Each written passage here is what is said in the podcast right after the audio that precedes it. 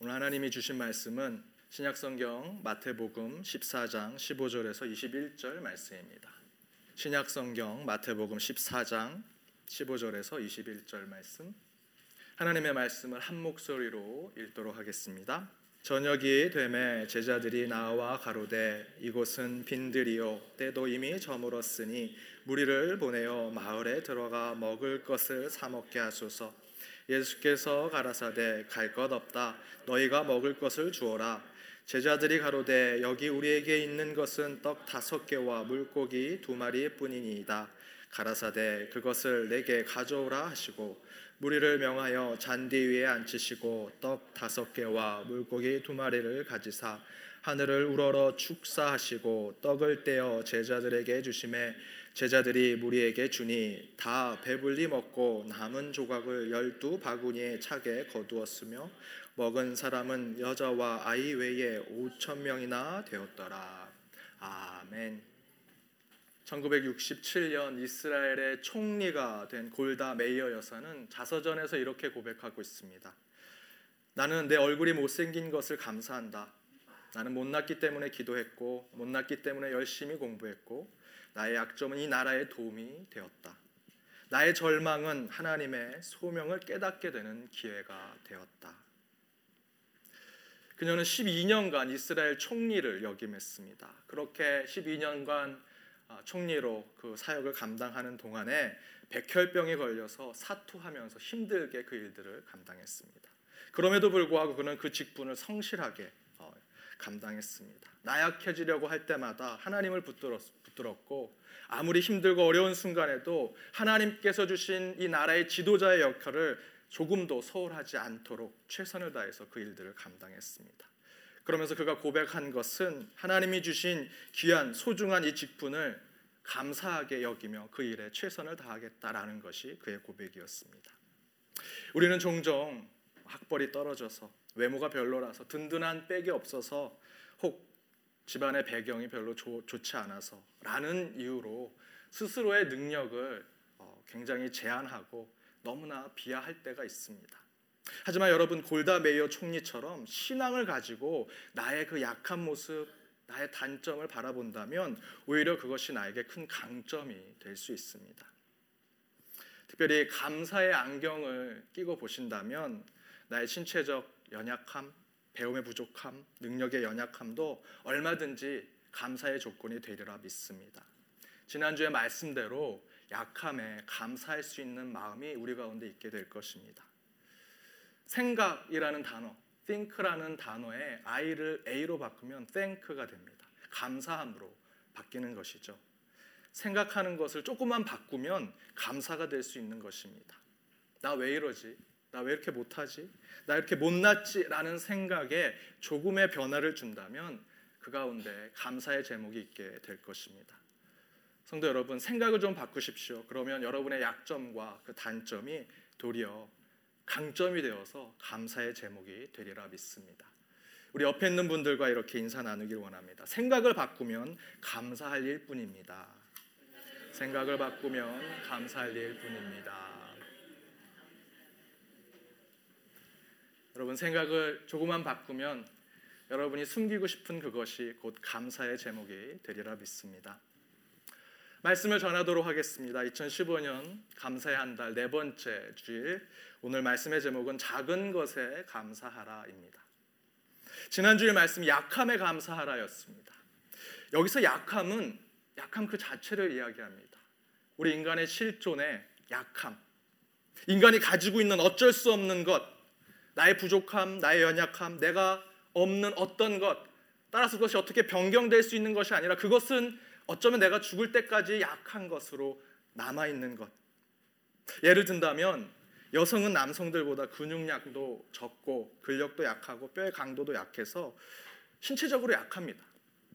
그러나 남자와 여자 사이에는 여성이 신체적 약함으로 차별을 받거나 또한 그것으로 여성이 어떤 열등감이나 콤플렉스를 느끼게 되는 것은 옳지 않습니다. 그것은 진정한 우리의 관계가 아닙니다.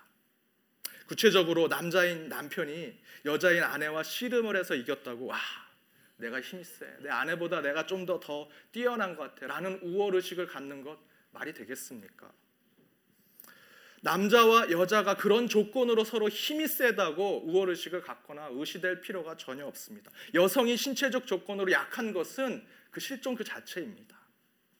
그러나 여성은 정신적으로 강하죠. 약한 여자가 결혼해서 자녀를 낳아서 어머니가 되면 강해집니다. 신체적 약함의 실존적 조건을 보고 남성들이 아, 저 여자 내가 지켜주고 싶다.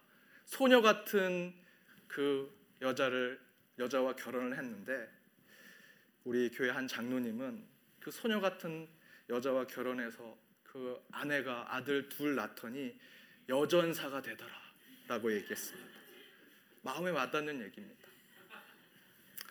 이것처럼 남자와 여자 사이의 힘의 세기를 비교해서 누가 더 약하고 누가 더 세고 얘기하는 건 의미가 없습니다. 약함이란 실체는 비교하거나 상대적으로 설명할 수 있는 문제가 아닙니다. 그 자체가 이거 약함 자체가 우리 인간의 실존의 문제이기 때문입니다. 따라서 약함은 우리가 지니고 있는 실존 그 자체입니다. 그래서 지난주에 제가 약함이 하나님을 위해서 옳은 것을 위해서 진리를 위해서 그 약함이 사용된다면 그 가운데 감사의 제목이 있을 수 있다라고 말씀드렸습니다. 또한 그 약함이 우리 실존 그 자체라면 그것을 수용할 수 있는 마음을 갖는 것이 바로 신앙이다라고 말씀드렸습니다. 기억나시죠? 다들 처음 들었다라고 하시는 표정이십니다. 이것을 우리 목회자들은 성도님들의 은혜로운 기억이라고 합니다. 그 주일날 들으신 설교는 그 다음 주에 다 잊어버리시는. 다시 정리해서 말씀드리면 지난주 말씀 우리 실존의 약함 그 자체는 외부에 있는 어떤 대상과 비교해서 주어지는 것이 아닙니다. 여러분 그리고 제가 가지고 있는 그 약함 그 자체로 설명드렸고 그것을 통해서 감사하는 신앙의 방법을 나눴습니다. 그런데 오늘 말씀에서 드리고자 하는 작다라는 것은 비교에 의한 것입니다. 상대적인 것입니다. 오늘 본문에서 그것을 확인할 수 있습니다. 오늘 말씀은 여러분이 잘 아는 말씀입니다. 오병이어 이적이 일어나는 사건. 예수님의 복음을 듣고자 수많은 사람들이 모였습니다. 그 복음, 그 기쁜 소식에 많은 사람들이 모였습니다. 어른 장정만 5천 명입니다. 그 모인 들판이 이제 어둑어둑해지고 저녁이 되었습니다. 안 그래도 예수님을 따르던 그 기쁜 소식을 듣는 사람들이 부자거나 바리새인이거나 나름 기득권을 가지고 있는 사람들이었겠습니까? 다 배 굶주리고 하루에 세 끼 가운데 한 끼 간신히 먹는 사람들이 그 5천 명이나 모인 겁니다. 그러니 다들 배를 움켜쥐고 저녁이 되니 굶주려 있는 것입니다.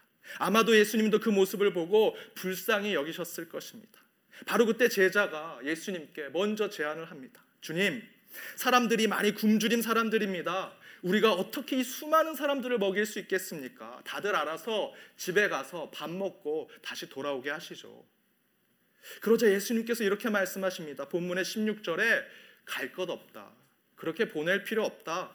너희가 먹을 것을 주어라. 이 답변을 들은 제자들이 어떻게 생각했을까요? 분명히 제자들의 의도는 무엇입니까? 우리는 가진 게 없습니다. 우리는 그들을 먹일 수 없으니 그들을 집에 보내서 밥을 먹게 하시죠라고 물었는데 우리 예수님 정신이 어떻게 되셨나? 갑자기 사람들이 많이 오니까 예수님 판단을 잃어버리셨나? 왜 저렇게 얘기하시지? 그렇게 생각하지 않으셨을까 생각이 듭니다. 그래서 17절에서 제자들은 곧 제자들이 어느 아이가 가져온 오병이요 빵 다섯 개 물고기 두 마리를 예수님께 드리면 선생님 이거밖에 없습니다. 오병이어밖에 없습니다. 5천 명 어떻게 먹이겠습니까? 집에 보내시죠. 라고 얘기하는 것입니다. 예수님 정신 차리세요. 사람이 5천 명입니다. 기껏 모아 이 음식 조금 더 모아서 10명이나 먹을 수 있겠습니까? 집에 가서 먹고 다시 돌아오게 합시다. 바로 이 말씀의 근거대로 본다면 제자들은 작은 것, 오병이어 한 아이가 먹을 수 있는 양식을 비교하고 있습니다. 5천 명이란 큰 군중과 그 아이가 먹을 수 있는 작은 오병이어를 비교하고 있는 것입니다. 그런데 그때 예수님께서 이렇게 말씀하십니다. 18절에 내게 가져오라. 그것을 그 작은 것을 너희들이 5천 명과 비교했던 그 보잘것없는 것을 내게 가져와라. 그리고 19절에서 예수님께서 수많은 사람들을 자리에 앉게 하시곤 이렇게 말씀하십니다. 본문 19절 말씀입니다. 스크린을 보고 함께 읽도록 하겠습니다. 함께 읽겠습니다. 떡 다섯 개와 물고기 두 마리를 가지사 하늘을 우러러 축사하시고 떡을 떼어 제자들에게 주심에 아멘. 오병이어를 높이 들시고 하늘을 하나님께 보여드립니다. 그리고 축사하시고 그 음식에 감사와 축복을 하시는 모습을 볼 수 있습니다. 그 작은 것, 보잘 것 없는 것, 그것 내게 가져와라. 그리고 예수님이 그 작은 것을 드시고 하늘 위로 올리시고 하나님 보십시오. 이 꼬마가 하나님을 위해 이 많은 사람들을 위해 자기의 가장 작은 것, 자기에게는 가장 소중한 것을 이렇게 드립니다. 하나님, 이 음식을 축복하시고 감사로 채우게 하여 주옵소서라고 예수님이 기도하시는 것입니다. 그리고 나서 예수님은 오병이어를 제자들에게 주니 제자들이 그 오병이어를 떼어서 사람들에게 나눠주니 모든 사람들이 다 배불리 먹고 열두 바구니나 남은 음식이 있었다라고 증거하고 있습니다. 여기서 바로 오병이어는 작은 것입니다.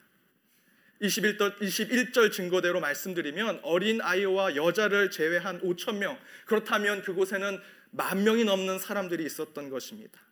그 사람들에게 우병이어는 절대로 부족한 작은 것, 모자란 것, 부족한 것입니다. 바로 우리 예수님께서 그 작은 것, 모자란 것, 부족한 것을 가지고 기적을 베푸신 것이 바로 오병이어 사건의 말씀입니다. 저는 여기서 바로 그 기적의 임계점, 기적 으로 나아가는 그 경계선이 무엇인지 묻고 싶습니다. 5천 명, 5천 명에 비해서 턱없이 부족한 오병이어가 어떤 기점에서부터 5천 명을 먹이고도 남을 수 있는 생명의 양식이 되었는가? 바로 그것은 작은 것에도 감사하시면서 기도하신 예수님의 모습에서 나타날 수 있습니다. 18절에서 예수님께서 그 오병이어를 가져오라 하시기 전에 그 오병이어는 너무나 작은 것입니다. 그 꼬마만 먹을 수 있는 음식이었습니다. 그때 예수님께서 그 음식을 손에 드시고 기도하시기 전까지 예수님께서 그것을 새롭게 하시기 위해서 마술사처럼 상자에 넣거나 요술사처럼 그것을 보자기에 씌워서 뻥튀기를 하려고 하시는 모습이 있었습니까? 그렇지 않습니다.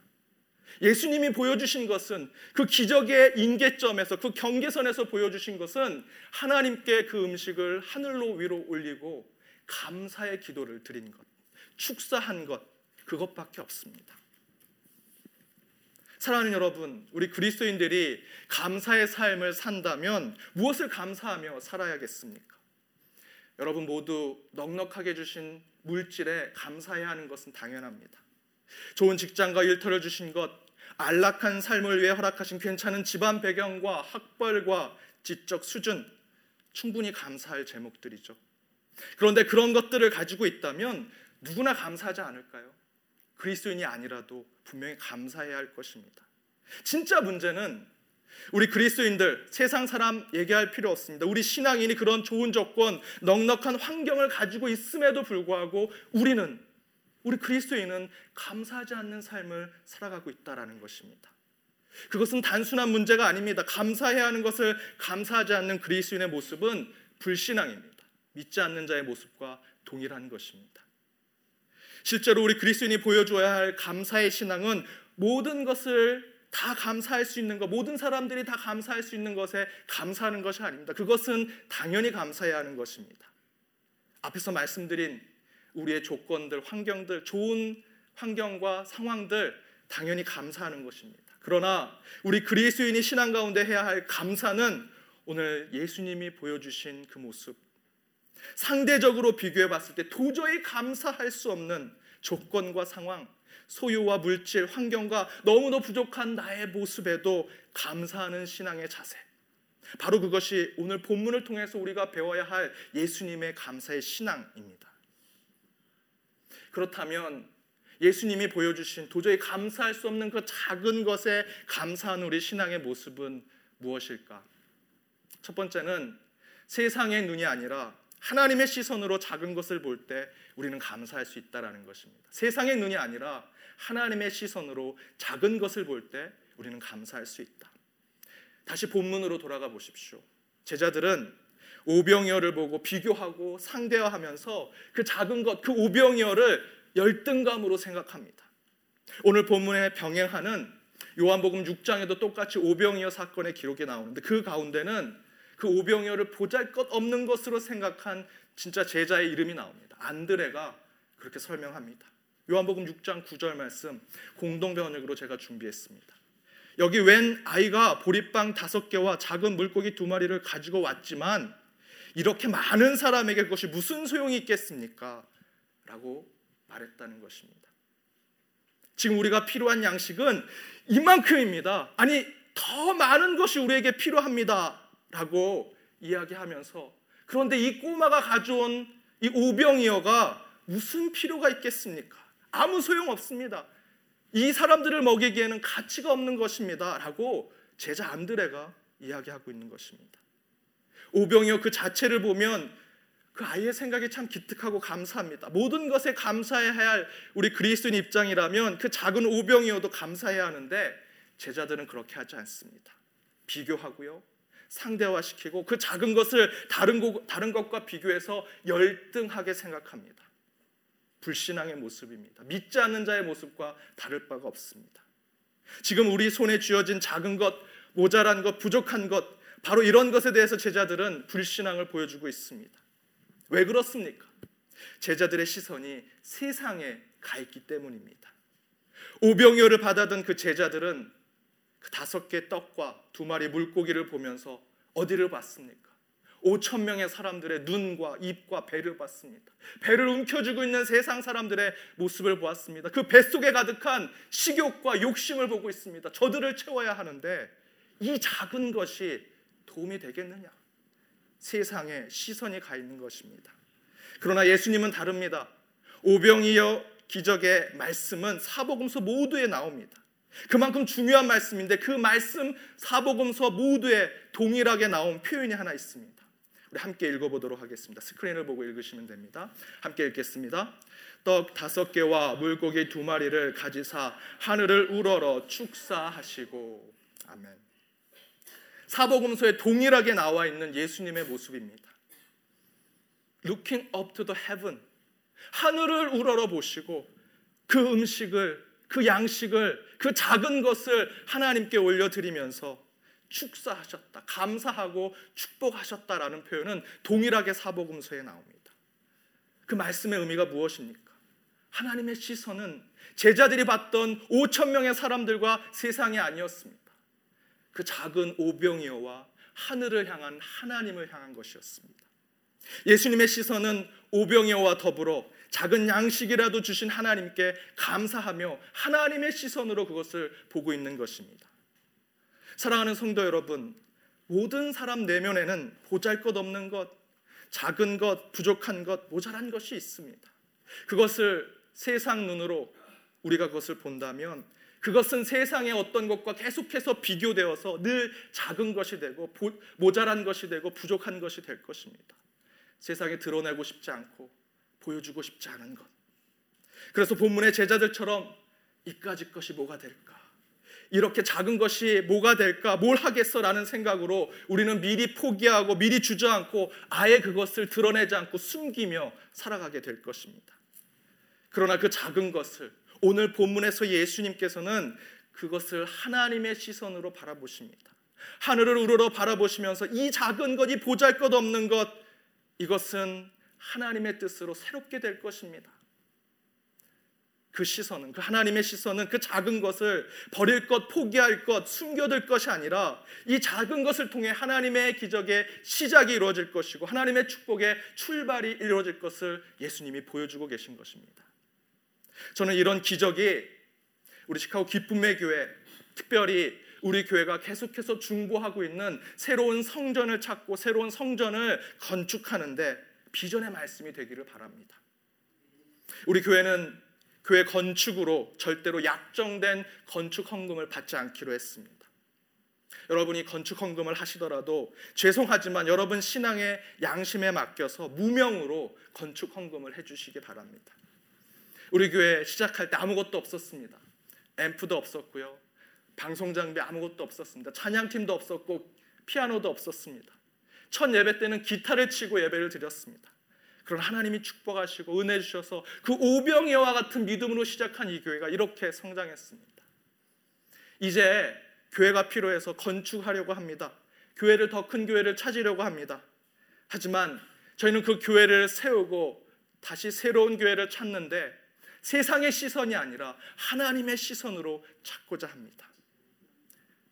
저희는 약정 헌금 받지 않습니다. 터줏대, 터줏대가처럼 계신 성도님이 내가 이만큼 헌금했어 하는 것으로 그런 돈으로 건축하지 않을 것입니다. 또한 교인들의 허리를 휘게 하는 그런 헌금으로 결코 이 교회를 세우지 않을 것입니다. 지금까지 저희가 한 것은 절약하고 아끼고 아껴서 여러분이 헌금한 그것으로 저희들 비전 헌금을 모았습니다. 지금 20만 불 정도 모았습니다. 아무것도 없는 곳, 그 작은 것에서 그렇게 많이 모았습니다. 하지만 여전히 부족합니다. 턱없이 작고 보잘것 없습니다. 하지만 우리의 시선이 세상으로 가선 안 됩니다. 세상의 방법, 세상의 물질, 세상의 요령으로 가선 안 됩니다. 우리가 바라보야 할 것은 하나님입니다. 하나님의 시선으로 그것을 바라볼 때 우리는 거룩한 성전을 세울 수 있습니다. 저와 여러분이 이와 같은 하나님의 시선으로 오병이어를 바라보는 감사의 신앙으로 새로운 성전을 위해 기도하고 새롭게 이 교회를 세운다면 그때 그 봉헌의 예배는 정말 감격이 되리라 믿습니다. 여러분 하나님의 시선으로 여러분의 모든 삶도 하나님의 뜻으로 세우길 바랍니다. 그 가운데 그 하나님의 시선이 여러분에게 감사의 제목을 줄 것입니다. 그리고 다른 하나 예수님이 보여주신 그 작은 것에 감사할 수 있는 우리 신앙의 삶은 무엇일까? 또 다른 하나는 작은 것, 모자란 것, 부족한 것을 하나님께 가져가라는 것입니다. 본문 17절에서 제자 중에 하나가 오병이어밖에 없는데 이거 5천 명 먹일 수 없습니다라고 말하자 예수님께서 18절에 이렇게 말씀하십니다. 그것을 내게 가져와라. 그것을 내게 가져와라. 그런데 마태복음 본문을 잘 보시면 예수님께서 이 오병이어 사건 이 이야기 말씀 가운데 직접적으로 말씀하신 구절이 딱 구절 두 구절이 나옵니다. 16절에 사람들을 보낼 필요 없다. 너희들이 먹여라. 그리고 또 하나의 말씀이 18절에 그것을 내게 가져와라라고 하신 두 구절의 말씀입니다. 사실은 다른 데 더 중요한 말씀이 있습니다. 예수님께서 그 오병이어를 드시고 하늘을 향해서 축사하셨던 그 기도의 내용 얼마나 은혜롭겠습니까? 그 기도의 내용이 성경에 쓰여졌으면 참 좋을 텐데 이 마태복음 기자는 그것을 쓰지 않았습니다. 오히려 16절과 18절 지금 함께 나누고자 하는 이 18절 말씀 그것을 내게 가져와라 하는 주님의 말씀을 기록하고 있습니다. 그 이유는 그 안에 중요한 뜻이 중요한 메시지가 있기 때문입니다.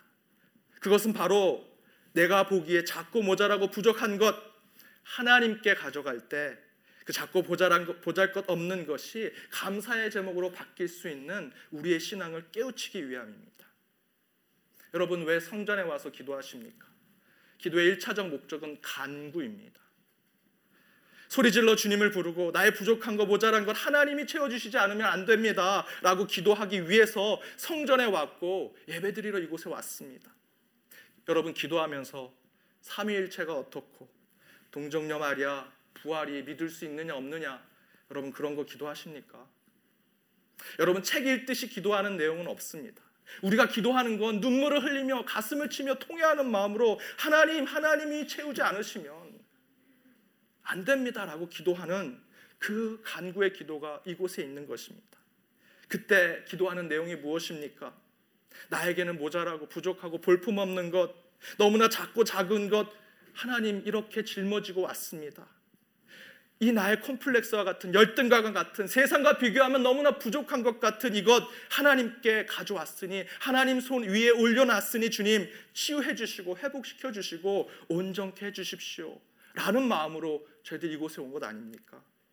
지금도 하나님은 우리를 부르고 계십니다. 오늘 본문 18절 말씀대로 그것을 내게 가져와라. 그 작은 것을 너희의 보잘것 없는 것을 너희가 숨기고 싶은 그것을 어느 누구에게도 알리고 싶지 않은 그것을 내게 가져와라. 우리 예수님이 말씀하고 계십니다. 그것을 주님 손 위에 올려두었을 때 분명히 그것이 감사의 신앙으로 바뀌게 될 것입니다. 우리 계속해서 감사의 묵상 글을 우리 성도님들이 올리고 계십니다. 그 가운데 한 말씀을 읽어드리도록 하겠습니다. 하나님께서는 그분을 찾는 이에게 부르짖는 이에게 더 많은 것을 주십니다. 나의 입을 것, 마실 것, 누울 곳 어느 것 하나 하나님의 자녀에게 부족함 없음을 느끼게 하십니다. 물론 세상적인 기준에서 본다면 부족할 수 있겠지요. 그러나 주님을 찾는 이의 마음은 그것보다 더 큰 기쁨이 풍성함이 감사함이 가득하지 않을까요? 한국을 떠나오기 전 저의 일을 시작할 때 먼저 무릎 꿇고 기도부터 하였습니다. 하나님께 부르짖었지요. 그리고 결단했습니다. 주님, 이 일이 결코 나를 위한 일이 아니라 주님을 드러내는 일이 되게 하여 주세요라고 말입니다. 아무도 잘 될 거다라고 생각하지 않았고 정말 한 톨의 희망도 없던 곳이었지만 죽게 드리는 일을 할 때 한 번도 부족함이 없게 하셨고 하나님은 예상치 못하게 채워 주셨습니다. 아무도 잘 될 거야라고 생각하지 않을 때 그 말을 들었을 때 나는 작아지고 보잘 것 없어 보였지만 주님께 기도하고 주님을 찾고 주님께 부르짖었더니 차고 넘치게 채워 주셨다. 사랑하는 여러분, 우리 주님이 여러분을 계속해서 부르십니다. 너희들의 그 작은 것, 보잘 것 없는 것, 부족한 것, 모자란 것 내게 가져와라. 내게 가져와라. 우리 주님은 작은 것을 통해서 우리에게 감사를 어, 고백하게 하실 것입니다. 먼저 하나님의 시선으로 그것을 보십시오. 그리고 그 모자라고 부족하고 볼품없는 여러분의 그 작은 것을 이제 하나님께 가져오십시오. 그리고 누구도 모르는 기도를 주님 앞에 하십시오. 그 가운데 분명히 하나님께서 감사로 채워 주시리라 믿습니다. 그 기적과 같은 오병의 사건이 이제 여러분 삶 가운데 드러나길 바랍니다. 그런 감사가 채워지는 한 주의 삶이 되시길 주님의 이름으로 축원드립니다. 함께 기도하겠습니다. 작은 것마저도 축복하신 우리 주 하나님, 5천 명의 무리 속에 오병이어는 너무도 보잘것없고 작고 부족한 것이었지만 주님의 손에 놓여지고 하늘을 우러 감사와 찬양과 축복으로 기도할 때 5천 명을 먹이고도 열두 바구니가 나올 정도의 기적이 된 것을 이 시간 말씀으로 깨닫습니다. 작고 보잘것 없을지라도 하나님의 눈으로 보게 하시고 너무 작고 부족한 것이라 숨기고 가리고 버리고 싶은 마음 주님께 맡길 때 도리어 감사의 기적이 일어남을 깨닫게 하여 주옵소서. 작은 것에 감사하게 하시고 그 기적은 나를 위한 것이 아니라 이웃과 가난한 자 그리고 의를 위해 핍박받는 자에게도 감사로 나타나게 하여 주옵소서. 그러한 감사의 한 주가 되기를 기도하오며 이 모든 말씀 예수님의 이름으로 기도드립니다. 아멘.